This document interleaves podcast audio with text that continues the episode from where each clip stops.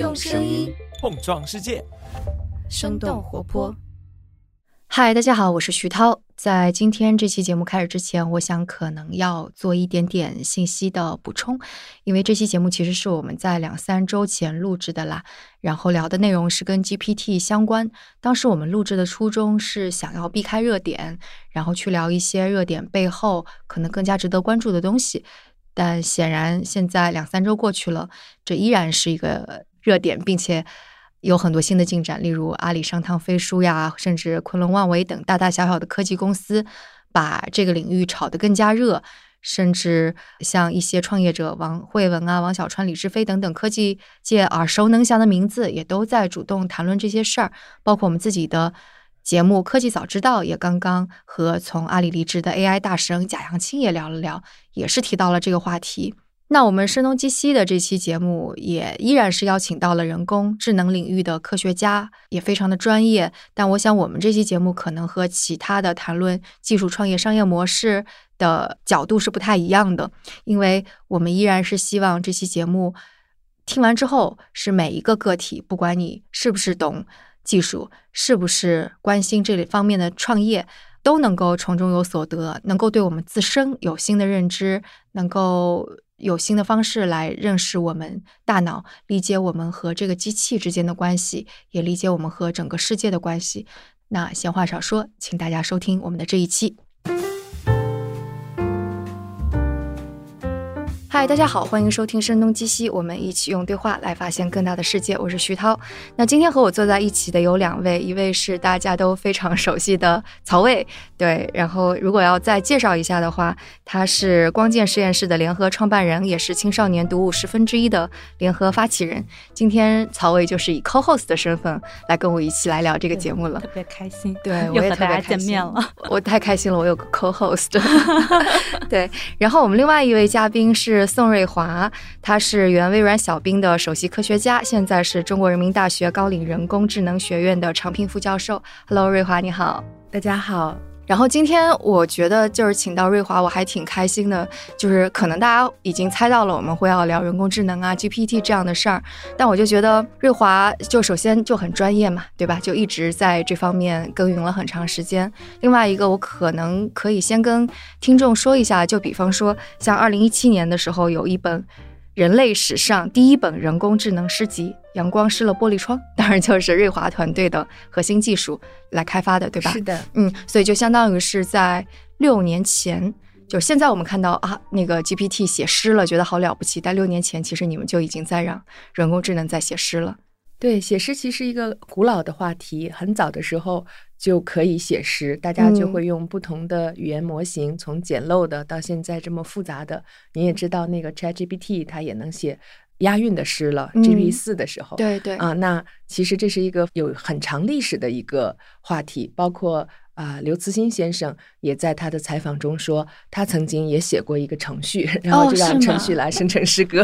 哦，对，那是什么时候？呃，具体时间不知道了。就是大家其实会尝试不同的方法去写诗，因为大家觉得诗既是人类非常智慧的一种体现，然后及情绪的体现，非常的美妙。然后同时呢，它又可以允许一些新用法的产生。嗯啊，所以在这个词的拼凑上，哪怕做一点啊小小的设计，也会产生挺奇妙的结果。然后我当年二零一七年的时候的那个啊作品，还是在一个叫 RN 的模型的基础上，就是比我们现在 ChatGPT 用的这个叫 Transformer 的那个技术要早一代啊。那它是其实是一个顺序生成诗歌的，它只能看基本上前面几步。然后，但是现在的这个 ChatGPT，它的 Transformer 的强大之处在于，你看它现在可以输入二点五万个字了，它可以往前看很远很远，所以它对整个。啊，这种语句的贯通性啊、逻辑性啊，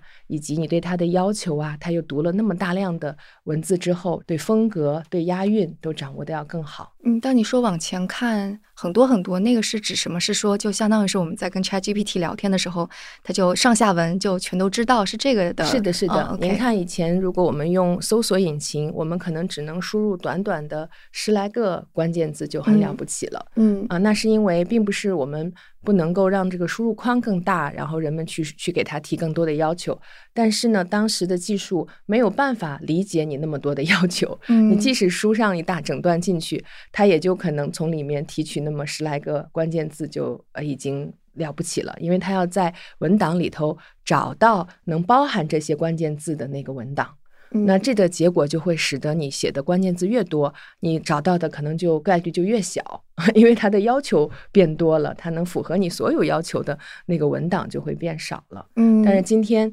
ChatGPT 出现，你可以发现啊，你可以上面说大段的话，甚至有的人，我的学生在用它的时候特别好玩儿，每次要给他提一个要求之前，还要说，现在假假设你是一个啊、主播，然后我们遇到了一个，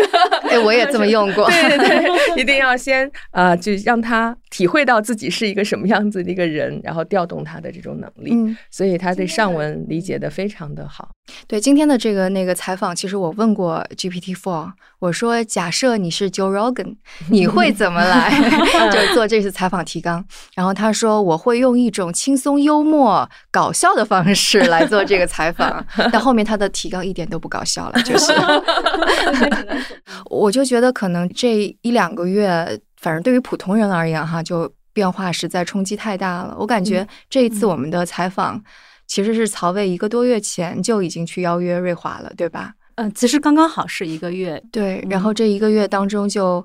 发生太多事儿了，GPT Four 又出来了。曹薇当时说，希望这个冷一冷，然后我们能够冷静的讨论这件事情，而 不但是并没有冷静下来。结果没想到 GPT Four 又出来了，结果就是 更热一热了然后再来，感觉接下来还要热，对吗？嗯，不清楚它后面的技术会不会迭代的这么快，但是就算是消化 GPT 四，也是很长一段时间。嗯所以对于你们而言，因为这这一个月真的太多了嘛，就除了 GPT 四之外，还有那个牛病也应用了 GPT 四，然后还有那个 Google 的 Bard，还有百度的百度的产品。嗯所以就对于你一个专业的业界的人士是什么感受呢？这样子，我们先来问曹魏这个非专业人士。因为我呃，当时其实去请瑞华的时候，当时为什么说要冷一下？其实就是因为不想仅仅是去追逐一个热点。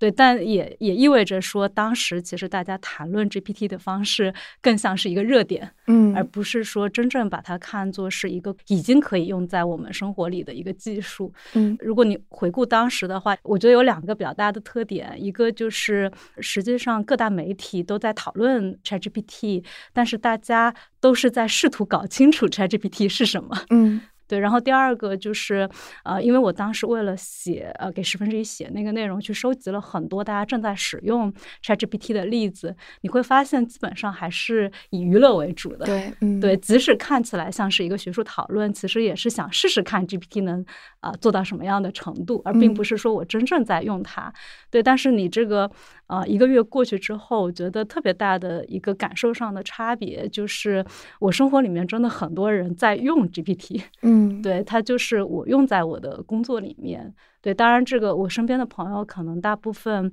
啊、呃还是做教育的人和嗯做这个啊、呃内容生产的人，至少在这两个领域，就是呃实际上 GPT 能已经能帮上一些忙了。比如说那个欧阳，就是食物学堂的这个欧阳，他用 GPT 来写招生的嗯这个文章，啊，对，那就是我的感受，就是说，你第一说明，嗯，其实大家对于 GPT 的这个需求其实是真实存在了，嗯对。然后第二个就是 GPT 是真的有用的，嗯，所以它你就会发现这种真实的应用越来越多了。对是，那就还是回到专业人士瑞华这边。所以这一个月，就甚至是可以往前再倒一点儿吧，就是对于你这样的专业人士看起来发生的是什么样的一个变化？呃，我觉得我们从去年十月三十号它发布以来，就对它的能力非常的震惊。嗯嗯、然后那么我感觉我周围的人特别关注它是在过年以后，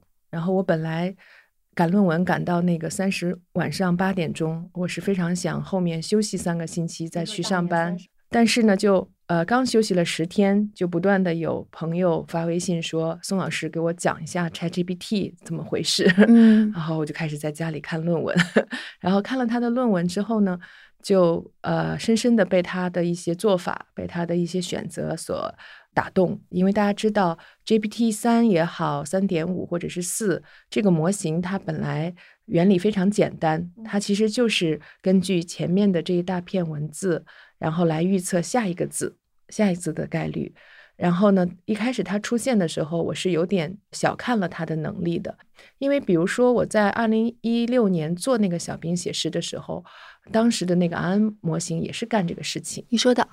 RN 模型对吗？它是什么的缩写？对，它就是那个呃递归神经网络的缩写。嗯，然后呢，它其实也是一个序列的，然后去。预测下一个字，那个之所以小兵能够写诗，他也是因为读了很多诗集，去优化他的模型。于是你在给他一个关键字的时候，他就能够知道下一个字大概率是什么，然后接着是下一个下一个啊。然后那这个其实并不新鲜，但是他把精度、把这个范围扩大到了前所未有的地步。那昨天还是前天，我刚好看到那个 OpenAI 的手提级科学家伊恩在。接受采访的时候啊，就是那个英伟达的那个黄总裁采访他的时候说到，他说他怎么看啊这种能力？他说其实比如说你有你看了一个侦探小说，你前面看了大量的情节、大量的铺垫以及得到的一些线索，然后到了这个书的最后一页，然后这个侦探站出来对大家说，凶手就是嗯，然后那么他说，如果你这样去想象 GPT 四的话。然后，那其实就是说，它代表着真正的理解的能力。不要小看它，只是预测下一个字。那怎么才能知道下一个那个名字是谁呢？然后，那他就需要把这整本书以及它里面的这种跟现实相关的这种逻辑都理清楚了，他才能够很好的预测这个凶手是谁。嗯，他拿这个事情做了一个比喻。那我就很喜欢这个比喻，我觉得的确是之前小看了。这样子的一个预测下一个字，下一个字，大家貌似一个比较简单的算法，但其实它涵盖着很深的这种理解，或者说我的那个算法和他们现在的算法，可能在原理上听起来是差不多的，都是预测下一个字，但是在精度上差别是很大的嗯然后呢，他们其实能够把这么大一大片两点五万个字都能够。利用上很好的利用上，就比如说 GPT 四，它比呃三点五就 ChatGPT 用的那个基础强在哪儿呢？其实就是他说预测下一个字的精度有了大幅的提高。嗯，然后这是让我非常震惊的。嗯，让我这个外行人听起来感觉就是之前的他依然只是在寻找到一个好像一个 pattern 一个模式，然后他盲猜的感觉。但你这么一说，就感觉他好像真的是理解了。呃，有自己的想法的那种感觉。是的，我们可能还会呃，让我们人反思自己到底是怎么做到理解的。嗯，因为我们做学术的人，呃，常常我的同行也是一样，就会去思考人是怎么去理解语言的。怎么把语言这些一个字符串变成一个意义的？嗯，包括认知科学家也都研究这个问题。大家可能原先有很多想法，目前可能看到 GPT 四的这种效果之后，需要再做一次更新了。嗯啊，就比如说刚才我跟曹伟还聊乔姆斯基，他是很早的、很伟大的一个语言学家，现在也在世，他也站出来还批评了一下啊这个现在的对自古回归模型，包括我们非常伟大的就这次深度计算。啊，能够就是说有今天，从二零一二年开始，就是有三三个啊非常杰出的人物，其中有一个叫杨丽坤的研究员，他也是现在是在 Meta，就是在那个 Facebook 那个公司。那他这两天也有篇文章在批评自规回归模型啊，然后但是你仍然要看到说，可能我们人的理解并没有大家想的说想的那么复杂，我们好像是在。先知道了它是什么语法，或者知道它是什么词性，然后又经过了怎样的很复杂的分析，嗯，然后才知道了这个意义。可能我们就是我跟你们在聊天的时候，我似乎都没有计划过我下一个字要说什么，但是他就说出来了，对。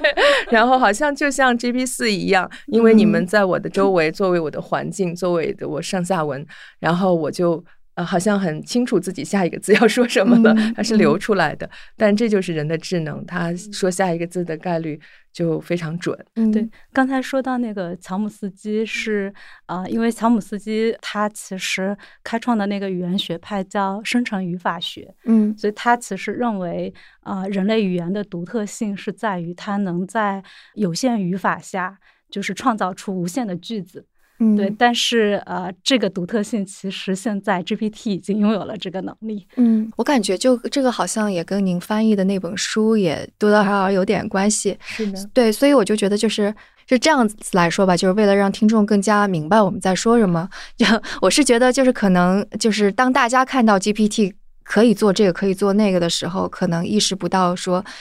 他对已经在了解这个事情的人产生的就是思考上的转变是什么样？就比方说，这背后有刚刚我们说是对语言学我们怎么生成的思考，嗯以及机器的就是这种不断不断预测的能力跟我们大脑的运转是怎么样？对，所以就是我还挺想回溯到二零一七年，就是做那本诗集，然后之后你慢慢对语言啊、认知的思考这一系列的变化，我还挺想听这个的。啊。是这样，就是当时我呃从微软亚洲研究院要转去小冰的时候，我其实也在我的研究领域上做了一个转折，就是原先我是做检索的搜索，就是然后那那时候要做写诗文本生成之后，就更多的去想这个自然语言处理的事情啊，然后那我就会想说，哎，我们。到底如果有一天机器理解了语言，我怎么知道它理解了呢？怎么评价它呢？那原来一看就发现，自然语言领域里有很多的任务，有很多的这种数据集，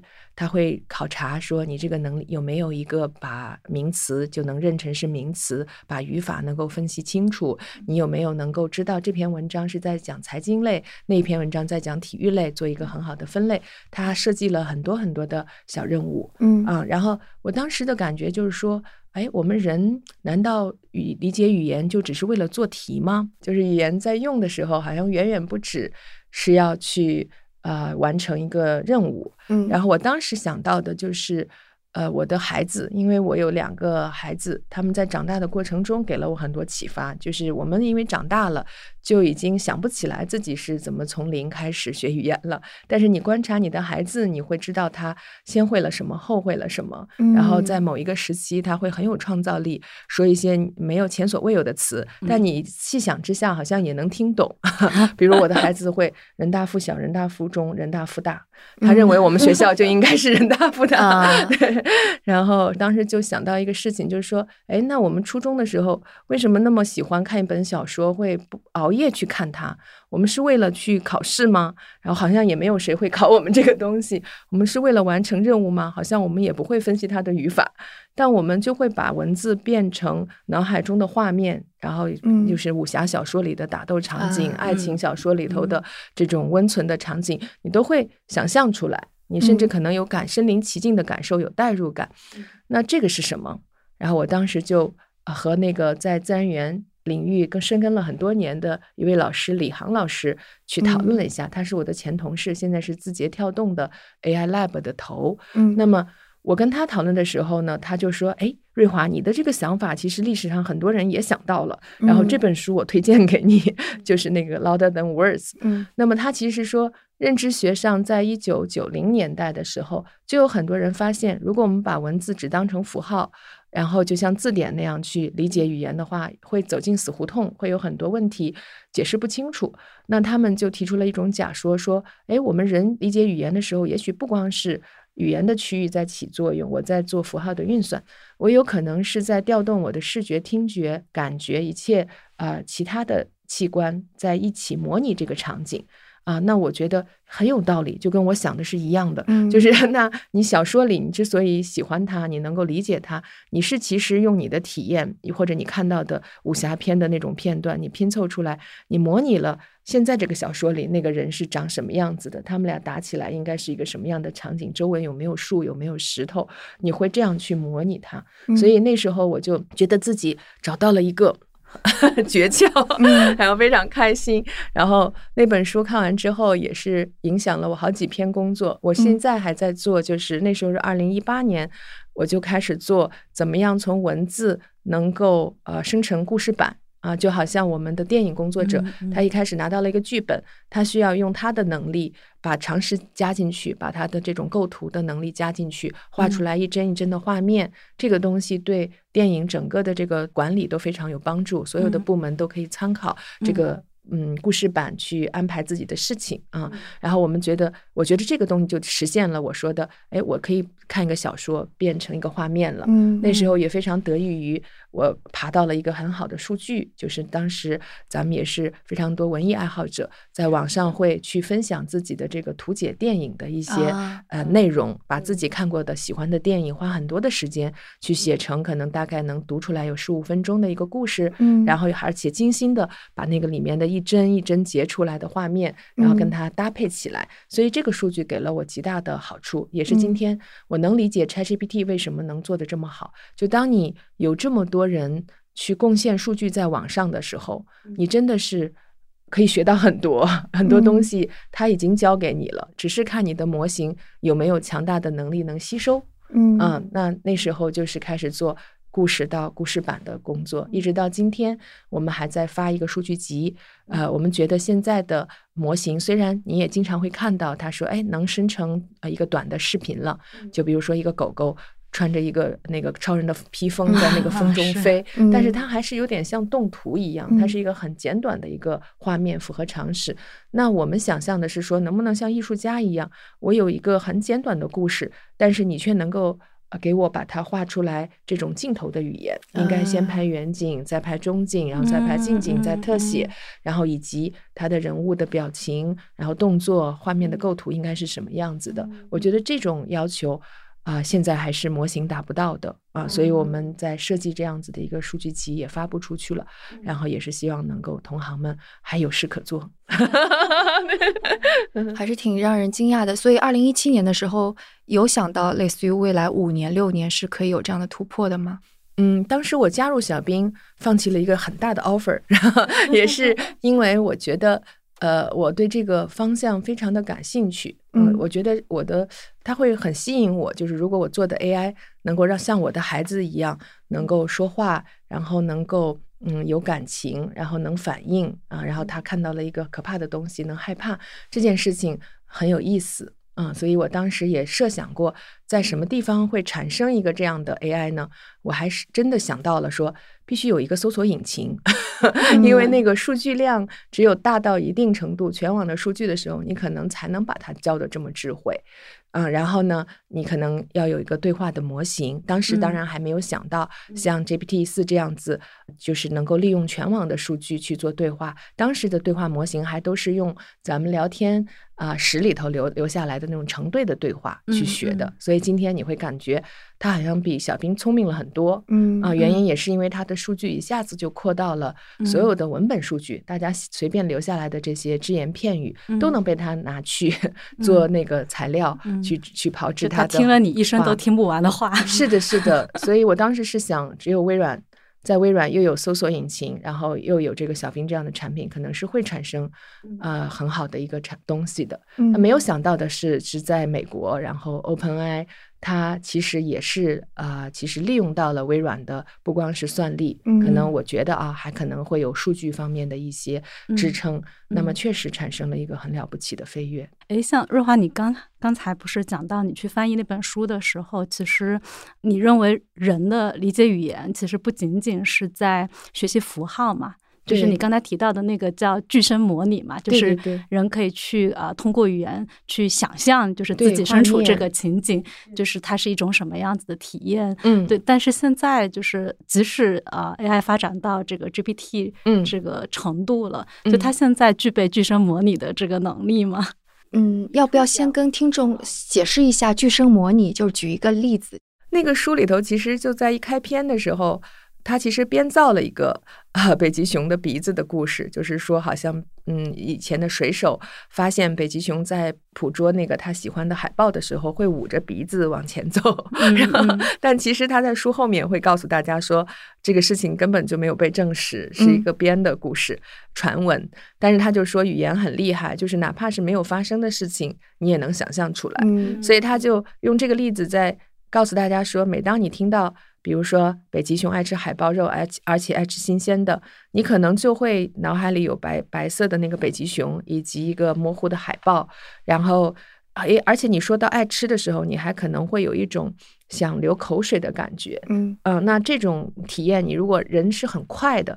只有像我们这样去要研究语言的时候，我们会放慢下来，去回想自己的这个过程，慢慢嗯体验，他会感觉到，哎，好像真的呢。然后，那你再说到他伸出爪子，露出獠牙，嗯，那就有时候我虽然没有动，但我其实手是很想动一下的。然后，再增加一个那个细节，就是刚刚我们没有一句话说到有雪，但你的脑海里一定想的是是冰天雪地，对对对，嗯他后面马上就有一句话说，北极熊可以完美的将自己隐身于周遭的冰天雪地。然后这句话其实要有一点逻辑，有点思考才能明白它是什么意思，是吧？因为它需要知道常识里北极熊是白的，然后嗯北京冰天雪地是白的，然后隐身是指啊、前景和后景的颜色很像的时候，你不容易发现它。嗯那这些东西其实啊、要人慢慢想的话，发现它都还挺深的。嗯 不是那嗯么容易理解。那 AI 怎么办呢？AI 它如果没有眼睛，它不知道北极熊是白的，它也不知道那个嗯北极是白的，它该怎么知道隐身是什么意思呢？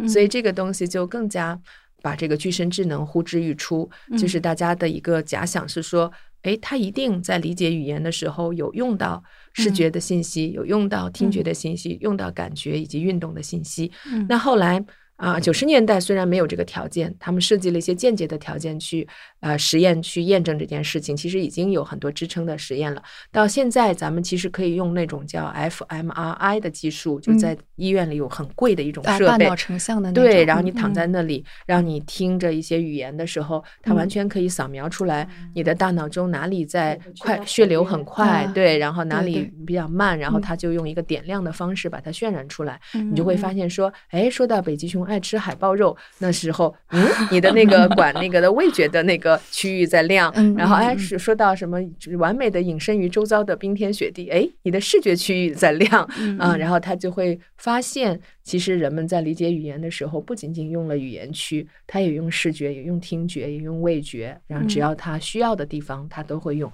所以这个叫头脑和肉身的嗯合作，才能帮助你理解语言。这就是嗯具身智能它的核心。嗯，对，所以回到那个草薇刚刚的问题，因为我感觉就是这个，虽然就为什么一定说请那个瑞华老师一定要解释一下，我觉得这当中有几个前提吧，就是首先我们说了乔姆斯基说的那种生成语法学，通过语法来掌握语言，然后来传递意义，这个可能是没有办法解释很多问题。嗯然后宋瑞华老师很赞同认知神经科学关于具声模拟，然后给我们的语言带来意义的这样一套逻辑。然后，但与此同时，您刚刚也提到了，其实 ChatGPT 或者 GPT 这样的技术出现之后，其实对我们的认知。就是究竟我们的人脑是怎么理解世界，机器怎么理解世界，其实是有个反思的。所以我还蛮想知道，就比方说，就是这两种的理解，它的差别在哪里？然后包括 AI 那个 GPT，它现在肯定是没有没有视觉、触觉、味觉这些东西，它就只有文字的输入。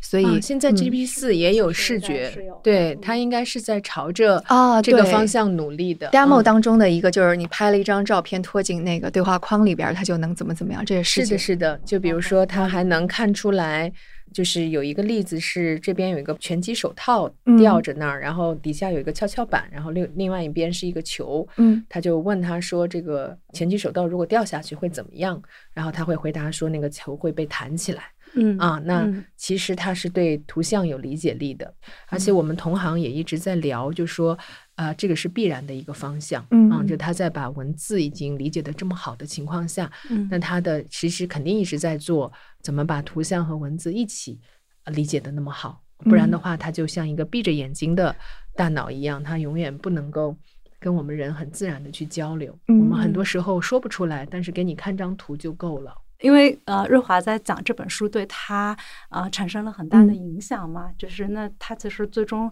这个理念是要用在他啊、呃本专业的，嗯对，也就是说，我们认为 AI 它的发展方向是要越来越接近人，就是其实人去理解自己，然后把自己的学习方式应用在这个 AI 身上嘛。是，对，那我其实好奇的就是说，啊、a i 它既然朝这个方向发展，就是那它跟人真实的这个学习能力之间，就是还还有多大的差距？嗯，对，其实大家可能做机器学习的人都会一直在思考，就是以人为这个目标吧。人的学习能力，大家经常会说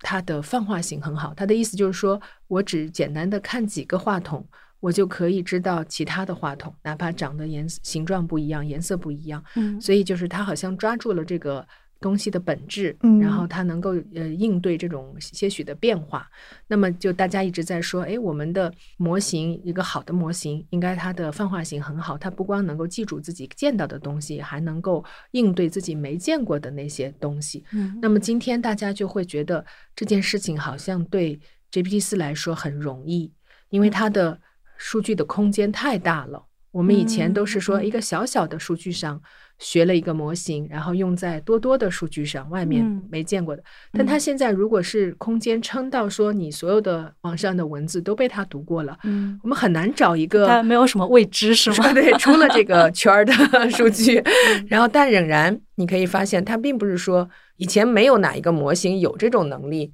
可以吸收这么多的数据，而且还能吸收的这么好。它可能在 GPT 三的时候就能吸收很多数据了，但没有 GPT 四的时候，它可能能够那么清楚的或者能够更好的预测下一个字，是吧？嗯所以它的进步是非常巨大的。嗯但我们也经常说，它的能力是在这个圈中做内插。嗯就是他可能是哎，他知道一个 A，也知道一个 B，然后你说到了一个比较中间的东西，他也能够大概齐给你说出来。嗯然后，但是我们觉得他缺乏人的那种呃，做出一个前所未有的东西来。嗯，比如我嗯当时就跟他们讲，我就给我的同行打气，我的同行们现在都很有有不少同行都很悲，都觉得很 很悲哀，对，然后说啊，同学们没法开题呀，这开的每一个题都拿 GPT 四一试都做好了，对，然后然后我就跟他们讲说，嗯，其实他。做不出来，就是外插不出来这种知识，就是他可以对现存的知识掌握的很好，但是他呃不能发明一个新知识，嗯嗯而我们人类，比如说往前倒一百年，你这个网上就算把所有的书都给他，你也没有计算机方面的知识，是吧？因为嗯那时候还没有发明呢，也没有计算嗯语言，然后也没有这些大模型，嗯那他能不能？机器人自己能不能发明出来这样的知识？嗯通过嗯实验，然后哎，他一步一步的，包括乔姆斯基，其实他的那些呃理论对我们这个啊、计算机语言的嗯嗯那种非常大的贡献啊、嗯我们怎么去设计一种计算机语言，把计嗯算机语言怎么能够很清晰的理解成、编译成一个能执行的代码？其实嗯它是做出了非常巨大的贡献的，所以它的嗯地位那么高。嗯然后，那这些东西从无到有。这种能力，我觉得是人比较独有的，嗯啊然后今天 GPT 四，就算你考不住它，嗯也不用害怕。然后对，然后它能不能创造出新值，是一个更加难的一个部分。嗯嗯嗯，所以 OpenAI 做的那个论文说哪些职业会被替代呀、就是那篇论文您看了吗？没有，啊，其实我觉得替代这件事情，大家有点太紧张了。嗯，就像曹曹魏说的，我的周围的朋友，其实很多的时候，他是在利用他的强大的语言能力，嗯、然后去帮他润色论文，去帮他写一个 email，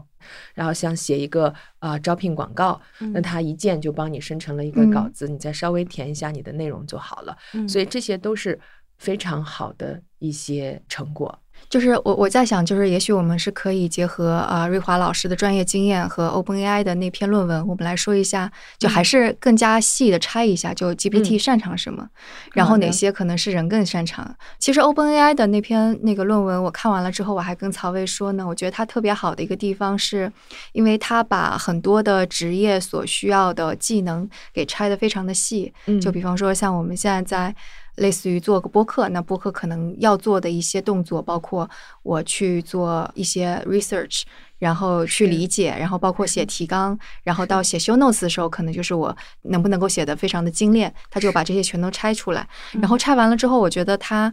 呃，那篇给人很大的启发，的确是他把一些基本的能力给你很明确的说，GPT 这个是可以做到的，它能够替代你百分之五十的时间。然后他说，那个他做不好的是有这么几类吧，一个是那种 critical thinking。嗯，critical thinking 我看了一下他的解释，意思就是说你到底怎么去，类似于你去衡量可能是证据啊，解决问题的方法，更多的是分析和判断，对，分析判断，还有就是权重、嗯或者是判断 priority 它之类的东西。会吸收网上大多数人的看法，嗯总结给你看，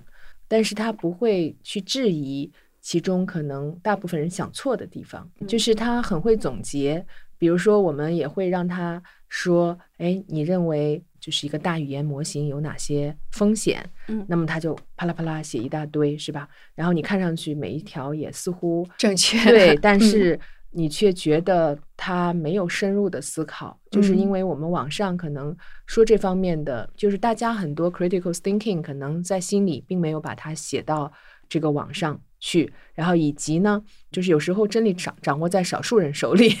你用了这种呃统计的方法，你找出来最大概率的一些观点，呃，可能中规中矩，但嗯。并不一定带来一些新的思考。嗯我觉得这也是他比较欠缺的地方。今天早嗯。上我还刚好看到了我们那个人大的一位校友席瑞，就是嗯。在那个奇葩说上非常受欢迎的一位选手花花，就是我是他的呃粉丝，就是会关注他的那个视频号，嗯。他就在讲啊、ChatGPT 为什么不能取代啊、内容工作者啊、其中有一条他就说，我们内容工作者并不是要答一个标准答案出来。我们内容工作者是要有不同，另辟蹊径啊，然后嗯。要用自己的感受去说出一些没有讲的、没有人去思考的角度或者话。然后我觉得他说到的应该就跟您说的那个 critical thinking 是一致的。嗯嗯，OpenAI 那篇论文当中还有说到，就是 science 的那那部分的能力是不能替代的。嗯我也看了一下他关于 science 的解释，就他是用科学的方法论以及科学的方法去探索一个事情。对，嗯是的，就是我嗯说的那种心智的部分。如果科技是在前沿去嗯找大家还没探索过的东西，那你嗯网上就找不到这种存量的嗯知识，嗯所以它就很难去替代这一部分。嗯当然，今天大模型已经非常好的可以在帮助这种科学了。就比嗯如说我们学院的呃另外一位老师孙浩老师，他就拿这个就是深度学习的这一套去。比如说，我们学习的很多这种微分方程啊，或者是在嗯这种物理的是这个水是怎么运动的呀，嗯这样子的一些规律，它原先大家都是靠呃实验或者靠一个自己总结出来的方程一些系数，然后做出来的。但是嗯它呢，现在就可以把这个参数可以用深度学习去拟合，也就是说，它能让这个科学再往前进一步，就会更精准。然后它嗯会以前的模型可能都是人们聪明的人。去想出来的、总结出来的一个公式，嗯。现在这个公式所有的部分可能可以靠数据，然后靠这种很厉害的模型去学出来。啊，那么他嗯。们现在有一支在做 AI for Science，就是把这个 AI 的模型的能力用在这种科学的一些呃预测啊，去找这种新的这种公式以及他们的参数上。比如嗯。说，他们用在这种天气预报，嗯其实天气预报很困难嘛，因为它变化的因素太多了，你可能很难拿一个简单的公式去概括它。那么是不是可以用这种啊、像类似 GPT 四这样子的，但可能是其他的模型，它就能吸收这么多参数，然后只嗯要我们在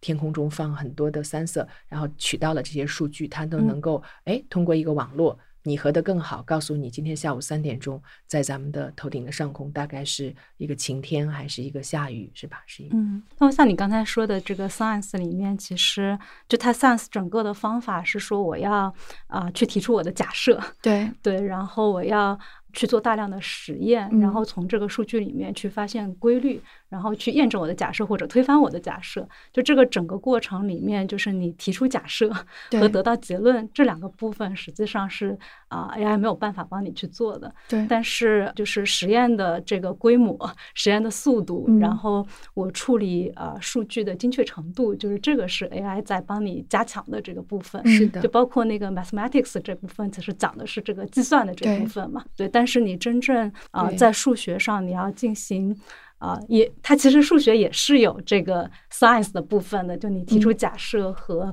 最后得出结论的这个部分，这也是啊、当下这个 AI 还是替代不了的。对，嗯甚至我在看 OpenAI 那篇论文的时候，我我就觉得它的方法论嗯是非常奇妙的，是因为我我感觉他提出的那个命题其实是最开始那个 GPT 三点五 Chat GPT 出来的时候，我就有跟曹魏在问，对或者就我跟不同的人在说，讨论过，对，说就是嗯到底、就是当我们的都在说 Chat GPT 它可能替代人类很多很多工作，但它究竟在什么程度上替代到怎么样？就是我们只是通过类似于举例子来证明吗？就我就觉得没有一个人把这个事情说清楚。然后等到我看到 OpenAI 的那篇论文出来的时候，我觉得他的方法论太好了，因为首先他会去定义，他会把很多工作拆成各种各样的那个 task 跟 to do 和 action，是然后他会拿到一个非常大的跟工作描述相关的一个数据集，是然后他会去定义说那个影响是什么。就他说的影响是，当你引入了 GPT 之后，到底你的时间是不是能够减少百分之五十？但他同时也在说，就是你说的 GPT 的影响到底是现在已经有的 GPT，嗯还是未来当某些 software 已经用了 GPT 这个能力之后发展出来对你的工作的影响？嗯然后他甚至还说，这个影响到底谁来判断？他又找了两、两种，一种是嗯人工去进行标注，另外一是 GPT four 去标注。嗯然后我看完他这个方法论了之后，我就说，哦天哪，就是他 他很很能说服我，就这个就比任何人在跟我说，就比方说乔姆斯基说。哎呀，不行，这个不行，就这种，或者是有人说 啊，我们就要失业了，就就有非常多的 science 对对对，这这个就是我理理解当中的 science 现在是的，是的，嗯诶但我觉得他那个方法论里面蛮有意思的，其实可以回应刚开始瑞华讲到的这个啊，就是 OpenAI 它在分析哪些能力是啊、GPT 可以具备，然后替代人的时候，它是拆解成 task。嗯。对，但是我们回到瑞华刚开始，就是我们是只是做这些 task 嘛，嗯。就是首先我们的工作呃当然是由这些 task 构成的，对，但是我们工作最终的要求不是他完成 task，嗯。而是他要去达到一些 result，就是他嗯要达到一些结果。我们嗯。评估的是结果的好坏，嗯嗯嗯，以及就是我们去看这些结果是不是真的能解决问题和推动事情的发展。是对对，但它不仅仅是 task，是的，对，但现在它仅仅是评估了它啊能不能做这个 task，以及它做 task 能节省多长的时间。嗯对，它并没有去评估说我做这个 task 之后，就是它能实现的结果是什么，以及我到底选择什么 task 去做。我觉得嗯这个其实是真正工作里面重要的能力。对，我觉得这部分就是可能就是是我们人类更擅长的对所以他。现在只能证明说，他在这些地方可能比现有的人类去做这些 task 会更节省时间。嗯嗯，那我们啊、呃要得到的一个反思是说，第一就是我可以借助更好的工具，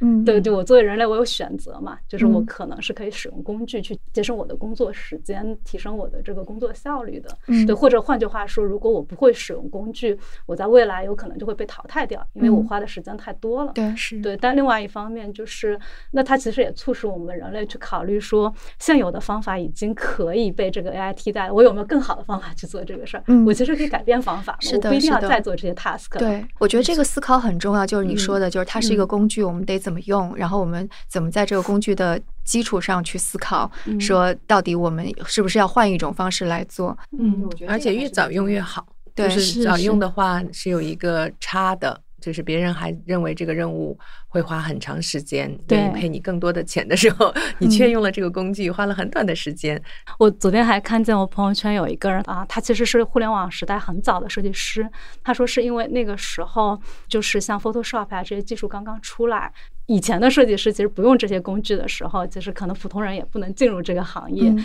但他就是很很早学了这个技术，然后他就误打误撞去做了设计师。他比当时那些不具备这个技术的人能更快的做这个事儿。嗯所以他从此就走上了这个设计师的道路。就放在今天也是一样的，嗯就是比如说我不会画画，但如果我能够用 AI 去画画，就是嗯也许我就可以当插画师了。嗯是的，我我我还蛮想举一个例子，就是关于用起工具会怎么样，就是因为嗯我们家的确是我先在玩儿，然后后来就还充了钱，嗯。就想要各种尝试，但可能 GPT Four 它在写文案方面还是跟我想象的有点儿欠缺，对，所以我是没有用起来，我基本上只是还是用它来玩儿，但是我就迅速的介绍给我我家另一位，他 就他当时正在需要解决一个那个用数学建模来解决他工作当中产品设计的一个问题。他说他他们同事就办公室的同事，其实花费的时间还挺多的。嗯。然后他说，我他说那我就来试试吧，他就不太相信那个 GPT Four 能够做出来。嗯，结果他就 GPT Four 大概就用了很短的时间内，歘一下就出来了。然后当时这个描述差不多类类似于这种，就我稍微说的有点简单了，就相当于是在空间里边一根直线，如果穿过一个立方体，请你给出一个函数，嗯。说它的焦点在哪里。嗯。然后一下出现了，然后我老公就开始使用各种各样的变体，如果穿穿过圆柱体怎么样？如果穿过就是其他的形状怎么样？我就问我老公，我说就这个难在哪里？他说他不难。他就问题是你在这个函数的时候，你可能要查一些数学公式，然后你自己要去写进去，然后要做调试，这个就很费事儿。他说：“但是，这个的话就能够极大的减少我的工作量。”对，然后我就看到他就已经开始在类似于在命令 GPT 说你不要用某个函数，你要换一种语言，然后甚至说如果是给多条直线怎么样，然后 GPT 给这思维方式就是说啊，这是一个什么什么样的矩阵，通过这样一个空间。呃，当然后来 GPT Four 在某个阶段还是崩溃了，就是还是解不出来。但是我就觉得，就是的确，就是数学啊，或者就是这些函数呀，这些一旦真的用起来，它会是一个非常非常好的工具。是的，嗯对就是您不需要呃查那个手册，或者您也不需要懂编程语言。以前嗯你可能还要雇一个人替你把嗯这个想法实现，写成这个代码，但是现在你可能跟他说要求，他可能就给你写出代码了。对，所以你这边有什么例子，曹伟？哦，我们呃，因为给十分之一写写那个 Chat GPT 的时候，我们不是十分之一每一期有四封信嘛？嗯，对，我们第一封信就写完了 Chat GPT，对，然后我们第三封信当时是写英国女王，后来一开始我们的想法是说，因为。因为它线索太多了，就是我们刚开始说是不是可以请 GPT 啊、写一个骨架出来，然后我们就往里面填一些小故事就行。对，但后来这个骨架还是没有搭出来，但它给了一些特别有用的信息，就相当于呃，我们先向他提了大概四个问题，就是去从女王的不同方面去问，就是有什么最值得写的事情，时间线嗯是什么样子的。所以最后那封信实际上是 ChatGPT 给了一条时间线，嗯 对，就是给了啊、时间线里面一些重大的事件是什么，嗯然后我们再去写这个时间线里面的故事。嗯，对，所以你真正用它的时候，还是觉得，啊、就它真的是就是挺有用的，嗯。嗯，就是它能很快速的节省你的这个时间，对，然后能够帮你把一些就是这么庞杂的信息有一个线索能够处理出来，嗯，对，这样你就是专注在那些非常闪光的东西上面，但这个就跟就是曹魏跟我提的另外一个问题会蛮相关的，就是嗯。当 GPT 产生了大量的内容，然后我嗯们的网络上很有可能未来就充斥着大量机器写的内容。对对对对，这嗯是很早以前我刚开始 GPT 出来的时候，我跟徐涛讨论的，会不会有这样子的问题？对，但我嗯猜你们内容工作者怎么也还是要重新改的吧？就是或者说骨架还是你们的。得要看什么样的内容工作者。就比方说，嗯像那个也是在某一次录制，然后请到的嘉宾，一位是那个人大的呃老师嗯董晨宇，对，另外一位是 B 站的一位那个博主，然后他们就讲到抖音的算法，它相当于是。有大量的这样子的创作者进来，但他并不在乎你创作者创作什么。我感觉就有点像，当大量的人进来，你不管创作什么的时候，它就相当于是每个人都创作了一个随机数，然后抖音就把这个大量的汇聚进来，有红的我就推你，就看起来好像有火的趋势就推你，但如果没有火的趋势，那我也不管你。所以每个人都变成了这么一个庞大系统的随机数。当时我就在想，这个其实如果你就是刚刚瑞华老师说的，就是你们写一个故事版，然后 AI 可以生成这段视频，那这些创作者者都可以失业了，不叫失业，或者他就可以写说质量好像没有那么好。我我觉得就是因为抖音上面有很多很莫名其妙，就甚至有一些词语，就是说话的那个走红，嗯，你都觉得很莫名其妙的。这个我觉得可能是因为它不是你不是它的受众，就是有一些内容可能是不不是你的菜，但是是某些人的菜。对，所以就是嗯相当于是在这种内容创作上面就很天马行空，你没有任何就是类似于像我们这种传统媒体人的标准，但是就是一个盲猜的过程。我感觉可以这么说。好像它就是多样了，就以前传统媒体因为少嘛，对，然后它要求也很高，然后大家嗯风格会比较像。嗯然后现在因为它是大众自媒体时代了，嗯他每个人就随手一拍，路边或者是讲一些自己比较有有观点，甚至是偏见的话，都可能可以形成一个内容。然后，但是呢，我是感觉现在就是变多样了，然后大家可能是受众已经划分的很细了，对嗯，不再有一个独大的一个媒体了，然后大嗯家是各挑自己喜欢的去看。对，我之前跟徐涛讲，我们聊过这个事情，一个是，嗯，像啊、之前比如说有了互联网之后，就是自媒体越来越多，其实它呃刚开始是有好处的，因为这内容上去中心化了嘛，就是话语权不掌握在少数的这个传统媒体人的呃身上。但是，呃，慢慢的就是它随之而来的是说，你大量的内容垃圾内容的产生，对它对用户来说，就是我拥有多样性的同时，就是我去获取高质量的、深度的内容的这个困难其实是增加了。而且要就提高自己的分辨力，是吧？对对并不是是说像以前传统媒体那么负责。对嗯对对，是就是他对嗯、呃个体的这个检索能力、辨别能力、嗯判断能力，甚至自控能力要求都变高了。那你随着这个 GPT 的发展，就是因为它生产垃圾内容的效率提升了嘛，就是我们周遭呃可能会充斥的这个垃圾内容肯定是会越来越挺有信心的。我觉得好像自动生成的内容没有那么好玩，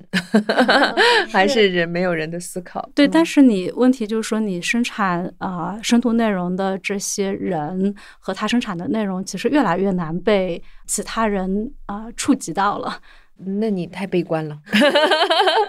我感觉人是适应力很强的人，对，观众也不傻。所以刚刚你说就是它生成的内容没有那么好玩，是说现在在语言上面，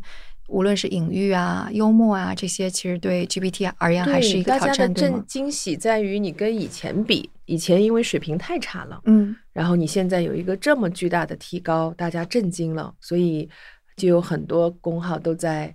讲这个 GPT。但嗯是这两天我就觉得我的小视频变得越来越无趣了，就是天天都在讲这个，耳朵都要出茧子了。然后我好想看那种。啊，大爷大妈们，或者是 平时的一些生活琐事，然后哪怕是吵架，然后也会觉得有生气一些，比嗯这个光去谈论嗯我的技术很强啊、我们知道了已经，然后就不用再讲了。包括我自己做这个方向，会生成诗，然后会生成这个故事版，然后我们组还有做生成这个图像的。那我整体看下来，还是离人类这种优秀的创作者水平差得很远啊、我们嗯觉得还有很大的空间去探索。就比方说故事版这个，你觉得可能现在欠缺的是在哪里？嗯，故事版是这样的，首先从一个故事要变成一个故事版，它需要不光是一个普通的人，他其实需要的是一个比较有视觉能力以及有这种审美的人。那嗯我们去看那种电影里的构图的时候，他为什么会呃先拍，比如说一个人回到了他的呃豪华的公寓，那是他已经负担不起的公寓，就这么一个故事的开头。他会怎么拍呢？他会先拍这个呃外景，然后把这个楼拍得非常的漂亮，于是你能感受到它是一个非常豪华的公寓。接着呢，他看到那个人从拍了一下那个后车的车的后窗，然后那个人从里面探出头来看了一眼他的那个公寓，眼神嗯里头有着一种啊、一种这复杂的眼神。然后接着呢，他一个镜头拍到他的高跟鞋，呃，尖细的高跟鞋在上那个台阶，然后你就能体会到他应该以前是过惯了这种奢侈的生活，后来又进到那个呃房间里是非常昏暗的啊、明明是一个很豪华的房间，他完全可以开灯啊。那他用这个方式其实表现的是他的心情，因为他已经不能住在这里了。嗯所以嗯你整个看下来，你会很惊讶于这种艺术家他的用心，嗯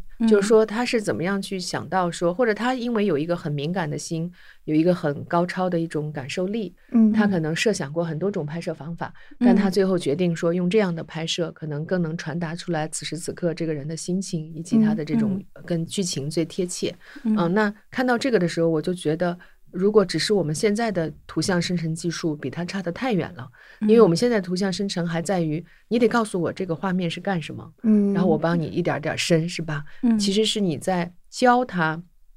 我要怎么画这个画，然后呢，它生成的有很多时候你也不可控制，你希望它可能构图的时候让这个人偏左，或者是嗯还有嗯。你很你有时候很难用语言表达出来，你想希望他的那个样子，或者嗯。你有时候不知道是哪里出了错，是你没有给他正常的，就给他一更好的 prompt、嗯提示词，还是说他的能力就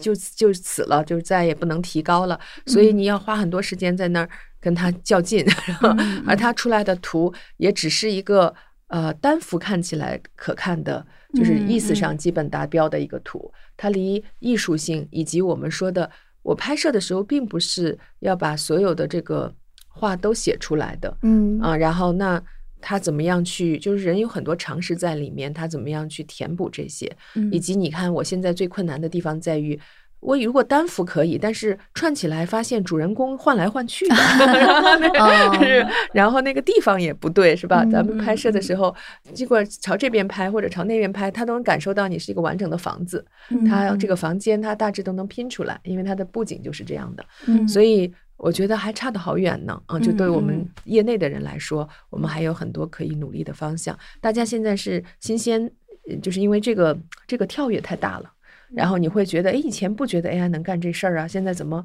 我输什么词儿，它都能帮我画一画了，所以你会觉得特别的震惊。然后，但是它离我们人类的天花板，就人类要做出来一个好的视觉作品，还差得好远呢。嗯，就是嗯他想填补这一块儿，可能不一定是线性的，就是哎，他花了五年时间跳到这里，就能花五年跳到人的那里吗？不一定的。嗯嗯我感觉还是后面会越来越困难一些。嗯现在大家看到的是。是第一跳，就是会非常大的一个跳，嗯，就是它它现在能到达人类的一些底线了，所以大家会非常的吃惊。是对，嗯之所以出圈，也是因为所有的人都可以用它了，不像以前小兵啊那些啊、呃机器人，它可能是情商上还可以，但是你感觉跟他没有特别多的需求跟他去谈下去，是吧？然后现在嗯、智商有了一大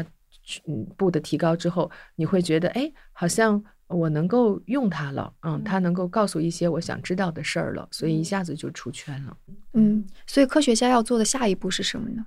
嗯、昨天我们也是跟同行呃聊天，然后大家现在可能更多的就是也是不少人都开始关注多模态这个方向，嗯就是说怎么又把文字、然后视觉、听觉一起融合起来去做一些事情。就让这个机器有更多的感官了。对，而且可能就是更难，要要艺术追求。就你现在虽然基本符合语义了，然后就会有更高的追求。你看起来是不是呃很艺术啊？然后它的那个质量能不能再进一步的提高啊？就大家的标准其实是在不断提高的。嗯我这里还想分享一个故事，呃，给两位，就是呃，我之前因为要给我们的会计学院去讲一下 ChatGPT，然后包括在我们教育学院，然后我就讲到说，想到我一个例子，就是我的儿子，他有一次呢，在一个同学来他来家里玩的时候玩疯了，嗯就性格就是他那会儿特别开心，然后呢，他就拿着一个我们家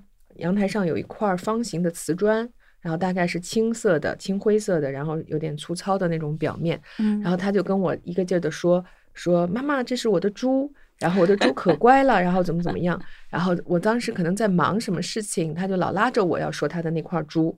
然后我当时就很纳闷，然后我就问他说。你跟我说说这个跟猪有什么共同点？然后一块 方形的，呃，青灰色的粗糙的一个瓷砖。嗯我说你说出三条来，妈妈就认，就就就今天就认它是蜘蛛。然后他就想了一一会儿会儿，然后他就跟我说：第一，他们都很粗糙，皮肤都很粗糙。我一看，哇哦，确实挺像猪的。然后第二，他们都很懒，他不动。哦 然后第三是什么？我还给忘了。然后呢，他就真说出来三条，让人挺惊喜的，就是他能看出来一个瓷砖和一只猪的一个相同点，就是人对于这种。其实八竿子打不着的东西，但是却能找到它的一个共通之处，其实是人们可能创作中或者创新中的一个很重要的一个能力。嗯，然后呢，嗯我就拿这个题目去问那个 ChatGPT，我说瓷砖一块儿瓷砖和那个猪有什么共同点？嗯，他不知道，然 后 很难得的问垮了他。就没有这个语料了，就是的，但是嗯小朋友他是因为能看到、能体会到，他的大脑中是有这种多模态的联系的，他就觉得哎，不动其实也可以作为小猪和瓷砖的共同点。嗯嗯，所以就又是一个具声模拟是的，是的，嗯所以未来 OpenAI 一定会做，就他现在已经在做了。我们也很担心把我们的题目都做光了，然后，但是他我我是很欣喜，就是他在我有生之年可以看到见证到 AI 跳这么一大步。嗯，作为一个外行哈，我想问一个问题，因为刚刚你有提到说 GPT 它所用到的那个数据集合是非常非常庞大的，跟之前用的那个小小数量的数据集是不一样，所以会看到一个质的飞跃，然后。刚刚又说到，可能接下来要让 GPT 做的是多模态，某种程度上就有点像是人类的具身模拟一样的，各种感官都接入进来了。所以，当不同样子的数据再接入的时候，其实我们是可以期待说，它会有更加颠覆我们想象的一些跳跃的，对吗？嗯，就看这个数据能不能够收集到那么多。就是因为在视频上，我们昨天也在讨论，就是如果是做视频的这种预测下一帧的话，它需要的数据量就要比文字要大很多，要更大。对它每一帧，你也知道，一秒钟有很多帧，然后每一帧都有这么丰富的呃这种像素点。那现在相比而言，可能在网上存在的这种视频数据，要比文字如果换算到同一个这种需求量上来说，它还是很少的。啊，所以这也有可能会限制 GPT 在视频理解上的一个进步的速度。嗯嗯嗯。然后那个还有一个问题，就是那个乔姆斯基，其实他在写文章批评 OpenAI 和 GPT 这个路线的时候，是说 GPT 其实是没有在更好的模拟人脑。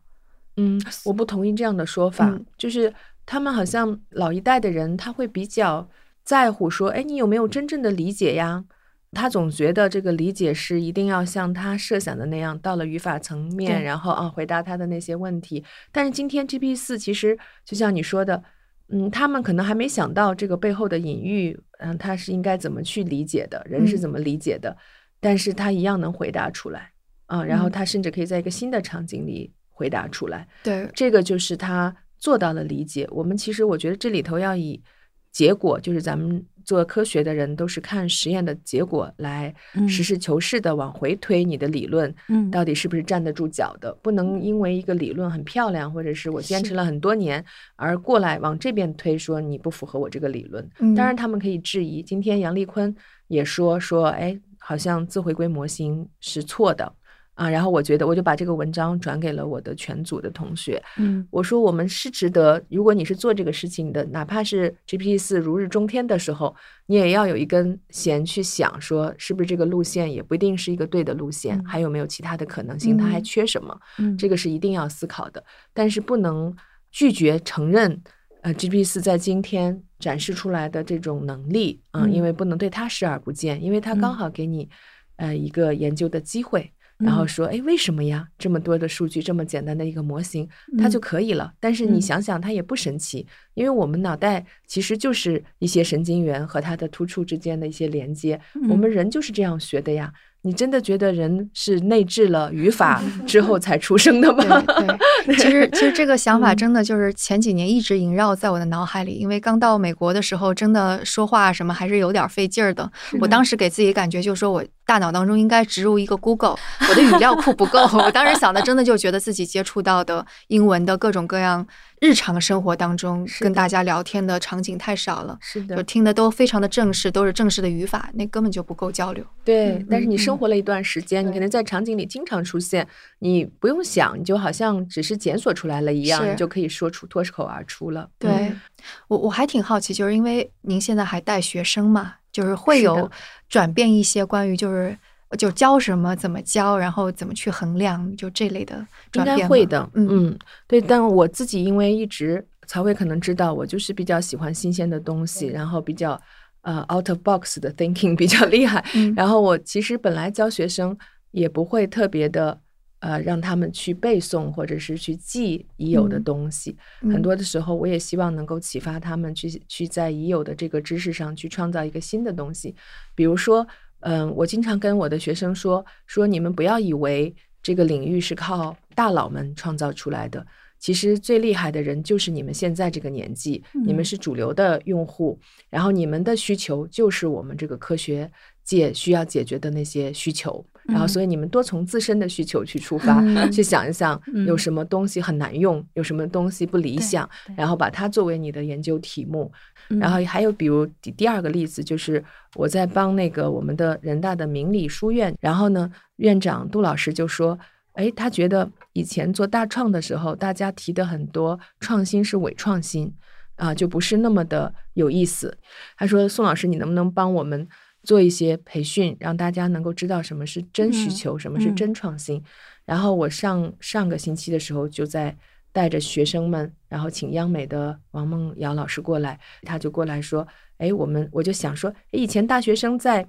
这个疫情中，就老是拿纸盒子做一些小狗，嗯放在那个呃嗯宿舍前，还有的时候让别人领养，然后就大家激发出很强的创新性，然后做各种各样的狗，各种各样的材质，各种各样嗯。样子的，呃，我觉得很好玩，然后就把这个概念可以借鉴过来，嗯。然后我说能不能再做一个心目中的 AI，然后让大家能够。呃，因为今天 AI 这么强大了，已经深入到我们的生活中。但你想象中 AI 应该长什么样呢？其实也嗯不一定是一个动物，也不一定是一个嗯啊、这个方方正正的机器人，也不一定就是科幻片里头跟人一模一样的人。然后就希望做点做点那种想象力训练啊，嗯然后就请这个王老师帮我们设计了一场一堂课啊，效果嗯非常的惊艳。然后五组同学花了这个三四个小时的时间。做的各式各样的机器人，然后哦有这种荆棘鸟机器人，像动物的是吧？嗯然后有什么毛毛虫，然后也有这种像蜘蛛一样的这种战斗机器人，可以哦挡住这个嗯子弹的。然后还有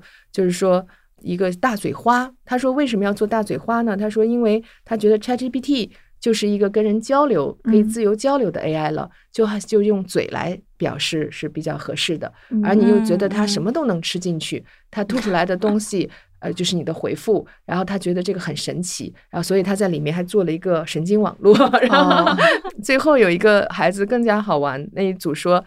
我们这个 AI 为什么一定要有功能呢？AI 其实就应该为他自己，然后大家其实都不理解他的思维，不理解他，然后只是偶尔的可以跟他握握手，然后敲打一下，然后进行一个交流，就他把 AI 想象成一个完全新的生物，不而不是一哦个为我们所用的一个工具。我觉得这就是做老师最快乐的地方，就是你接触到的是白纸，然后但是有非常有有想象力、有前途的一些呃年轻人，然后你给他们的只是一个环境，创造了一个环境，让他们安全的。不要觉得会会会被批评，或者是会被嘲笑，也不要觉得好像会有分数 上的一个损失，不要去优化这些东西。然后呢，在这个一个下午，然后去天马行空的想象，以及强悍的就用各种纸箱啊、各种材料就能把它实现出来。嗯然后我觉得就非常有意思。嗯嗯，所以教育中，其实 ChatGPT 也是给我们带来很多的思考。你可能更多的不应该是让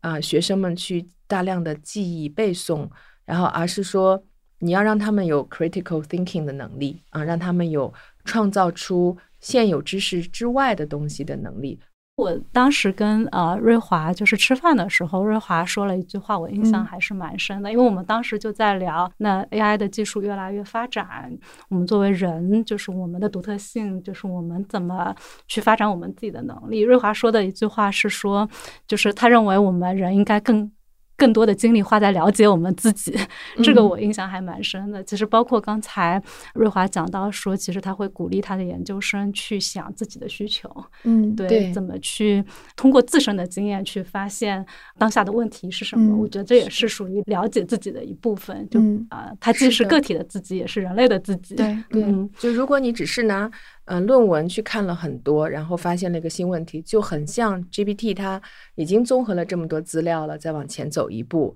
是比嗯较小的一个进步。嗯，但嗯是你看，它现在还没有身体，还没有感受。如果你能够用你自己去了解，说现在还有这个世界，还有哪里不舒服，还有哪里啊、缺乏什么，我的一个亲人还需要一个什么东西来帮助，然嗯后我以及我自己内心需要一个什么样子的科嗯技来帮助我，那他其实就是会做的更超前一些。嗯嗯嗯，嗯，对，所以我们其实看从教育上来说，应该更深入真实的世界。对，是的是的是是这样子的，对，嗯就他呃，既是刚才瑞华说的，就是了解自己，就同时也是我理解现在呃 GPT 它的输入也还是以数字世界为主的嘛，它并不包括真实世界的这个输入，但真实世界其实是要比数字世界复杂多的，它是有很多大量逻辑之外的意外和这个可能未知的东西。是。的，那我们今天已经聊了俩小时了，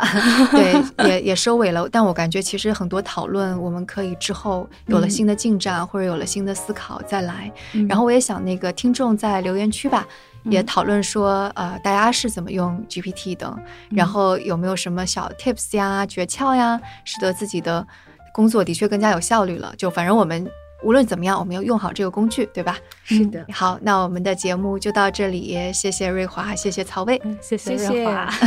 好。最后，感谢大家在上期节目中的留言，也期待你继续在本期节目评论区留言或者写邮件到我们的邮箱听 at 声 FM，来和我们讨论你对这些话题的看法。那我们的邮箱是听 at 声 FM t i n g at s h e n g dot f m。当然，也欢迎大家来加入我们的社群啦。我们的社群是生动胡同会员计划。具体加入的方式以及会员福利详情，可以查看本期节目的 show notes，也就是我们这一期节目的介绍。那我们下期节目再见。